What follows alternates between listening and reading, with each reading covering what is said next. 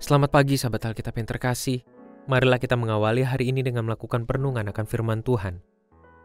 Bacaan Alkitab kita pada hari ini berasal dari kitab Kejadian pasal yang ke-14 ayat 8 sampai 12.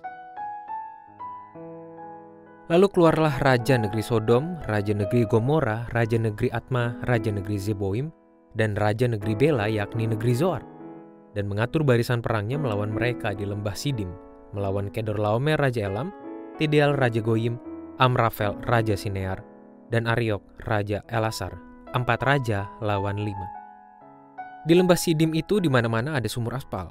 Ketika Raja Sodom dan Raja Gomora melarikan diri, jatuhlah mereka ke dalamnya dan orang-orang yang masih tinggal hidup melarikan diri ke pegunungan. Segala harta benda Sodom dan Gomora beserta segala bahan makanan dirampas musuh. Lalu mereka pergi. Juga Lot, anak saudara Abram, beserta harta bendanya dibawa musuh lalu mereka pergi, sebab Lot itu diam di Sodom. Lima raja dari beberapa negeri ini memutuskan untuk melakukan perlawanan melawan Kedorlaomer dan raja sekutu lainnya. Mereka pun pergi dengan penuh semangat dan keinginan yang begitu kuat untuk mendapatkan kemerdekaan. Namun semangat yang besar itu ternyata tidak berbuah manis seperti yang mereka harapkan. Mereka harus mengalami kegagalan dengan dampak yang jauh lebih merugikan mereka sendiri. Bahkan, Sodom dan Gomora harus mengalami penjarahan secara besar-besaran pasca kekalahan tersebut. Kekalahan ini tentu memilukan bagi para raja yang melawan.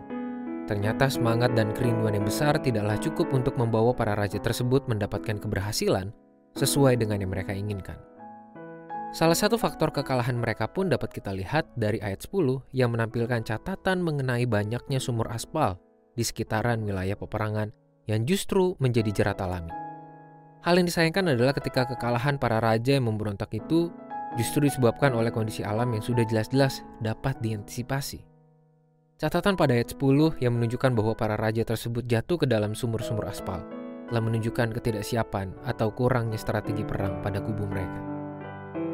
Berdasarkan bacaan hari ini, kita dapat melihat bahwa semangat dan kerinduan yang besar untuk memperjuangkan sesuatu perlu diimbangi dengan persiapan atau strategi yang mapan. Setiap umat Tuhan pun perlu benar-benar cermat dalam mengimbangi semangat dan langkah-langkah pencapaian ketika memperjuangkan sesuatu dalam hidupnya. Sesungguhnya pada saat kita memenuhi hal ini, kita juga sedang mengimplementasikan iman yang holistik kepada Tuhan. Jangan sampai kita menggampangkan situasi dengan berkata, apalagi dengan menganggap bahwa berdoa adalah cukup untuk kita lakukan. Kita perlu bertanggung jawab dalam menjalani hidup beriman di tengah keseharian termasuk di dalam segala perjuangan yang sedang kita lakukan. Berdoa tentu memiliki kuasa yang sangat besar, namun perilaku kita dalam menjalani hidup juga merupakan cerminan bagaimana iman kita memperlakukan setiap doa dan harapan yang kita tambatkan kepada Tuhan. Marilah kita berdoa.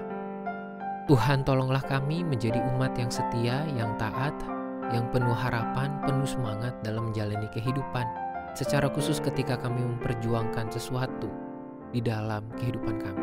Biarlah segala sesuatunya itu kami lakukan dengan diimbangi oleh persiapan yang matang, strategi yang tepat, khususnya yang kami lakukan dan kami persiapkan segala sesuatunya di dalam kehendak Tuhan.